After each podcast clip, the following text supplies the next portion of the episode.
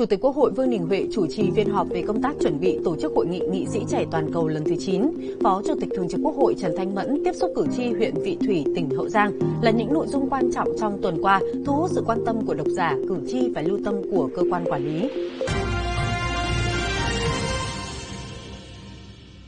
Nhấn mạnh việc tổ chức thành công Hội nghị nghị sĩ trẻ toàn cầu lần thứ 9 không chỉ là thành quả của riêng Quốc hội mà còn quảng bá hình ảnh đất nước, con người Việt Nam tới bạn bè quốc tế. Chủ tịch Quốc hội Vương Đình Huệ yêu cầu ban tổ chức hội nghị cùng với các tiểu ban phải tập trung cao độ cho công tác chuẩn bị tổ chức hội nghị. Hội nghị là hoạt động đối ngoại đa phương quan trọng của Quốc hội trong nhiệm kỳ khóa 15. Theo báo Đại biểu Nhân dân, dẫn lời Chủ tịch Quốc hội yêu cầu Ủy ban Đối ngoại nghiên cứu kinh nghiệm, cách làm hay của các nước trong 8 lần tổ chức hội nghị nghị sĩ trẻ toàn cầu trước đây, tiếp tục giả soát, làm rõ tiêu đề, nội hàm, nội dung của từng phiên thảo luận cũng như khung tuyên bố Hà Nội tích cực chuẩn bị triển khai các gian trưng bày sản phẩm ô cốp, các sản phẩm đổi mới sáng tạo của Việt Nam, đẩy mạnh công tác thông tin truyền thông bằng nhiều hình thức. Đây là hội nghị toàn cầu của các nghị sĩ trẻ, chủ thể của hội nghị là các nghị sĩ nên cần tránh việc hành trình hóa. Báo Nhân dân nêu rõ, ban tổ chức đã thành lập 3 tiểu ban cùng tổ chức giúp việc để triển khai các công tác chuẩn bị tổ chức hội nghị, đã phối hợp Ban thư ký Liên minh Nghị viện Thế giới IPU thống nhất chủ đề chung của hội nghị là vai trò của giới trẻ trong việc thúc đẩy thực hiện các mục tiêu phát triển bền vững thông qua chuyển đổi số và đổi mới sáng tạo. Qua đó xác định hội nghị gồm các phiên thảo luận chuyên đề gồm thúc đẩy chuyển đổi số vì nền kinh tế xanh công bằng và có khả năng chống chịu, thúc đẩy đổi mới sáng tạo và khởi nghiệp vì nền kinh tế xanh bền vững trong tương lai,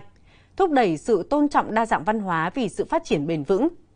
Nhấn mạnh việc cần có đề án tổng thể về nội dung, xây dựng chi tiết kế hoạch chương trình, báo điện tử VOV cho rằng Đề án tổng thể về nội dung xây dựng chi tiết kế hoạch, chương trình, phân giao rõ nhiệm vụ của từng tiểu ban, từng cơ quan liên quan, xác định rõ đầu mối chịu trách nhiệm, thời hạn hoàn thành, tiến độ từng việc, phải liên tục giả soát công tác triển khai thực hiện. Bên cạnh đó, các ủy ban liên quan của Quốc hội cần sẵn sàng hỗ trợ các tiểu ban. Ban tổ chức cần thống nhất trong nội bộ cùng với IPU về chủ đề chung của hội nghị, xây dựng chương trình chi tiết cho từng phiên thảo luận và thống nhất Chủ tịch Quốc hội sẽ đọc thông điệp của nước chủ nhà. Báo Quân đội Nhân dân dẫn lời Chủ tịch Quốc hội nhấn mạnh đây là hội nghị rất quan trọng, có ý nghĩa toàn cầu. Vì vậy, các cơ quan tổ chức hữu quan tập trung làm tốt công tác chuẩn bị. Vì đây cũng là cơ hội để quảng bá hình ảnh đất nước sau đại dịch COVID-19. Chủ tịch Quốc hội yêu cầu sớm ban hành đề án tổng thể về nội dung, từ đó liên kết các mảng với nhau, hình thành hồn cốt của văn kiện hội nghị, sớm hoàn thành kịch bản chi tiết cho lễ khai mạc, các phiên thảo luận chuyên đề, về chương trình, Chủ tịch Quốc hội cho rằng nên tổ chức ngắn gọn, gồm lễ khai mạc, phiên chuyên đề 1, phiên chuyên đề 2, phiên chuyên đề 3 và bế mạc trong thời gian tổng cộng khoảng 1,5 ngày. Tiếp thu các ý kiến góp ý tại phiên họp, Phó Chủ tịch Thường trực Quốc hội Trần Thanh Mẫn, trưởng ban tổ chức Hội nghị nghị sĩ trẻ toàn cầu lần thứ 9 cho biết, sẽ yêu cầu các tiểu ban sớm hoàn thiện các nội dung, thống nhất kế hoạch chi tiết ngay trong tuần này và trình ban tổ chức hội nghị ban hành đề án tổng thể trong thời gian sớm nhất. Tuần qua, ngay sau khi kết thúc kỳ họp thứ 5 Quốc hội khóa 15, Ủy viên Bộ Chính trị, Phó Chủ tịch Thường trực Quốc hội Trần Thanh Mẫn cùng đoàn đại biểu Quốc hội tỉnh Hậu Giang đã tiếp xúc với cử tri thành phố Ngã Bảy, tỉnh Hậu Giang. Tại hội nghị, cử tri kiến nghị một số vấn đề liên quan đến chính sách đất đai, chính sách bảo hiểm xã hội, bảo hiểm y tế, chính sách đền ơn đáp nghĩa về sách giáo khoa,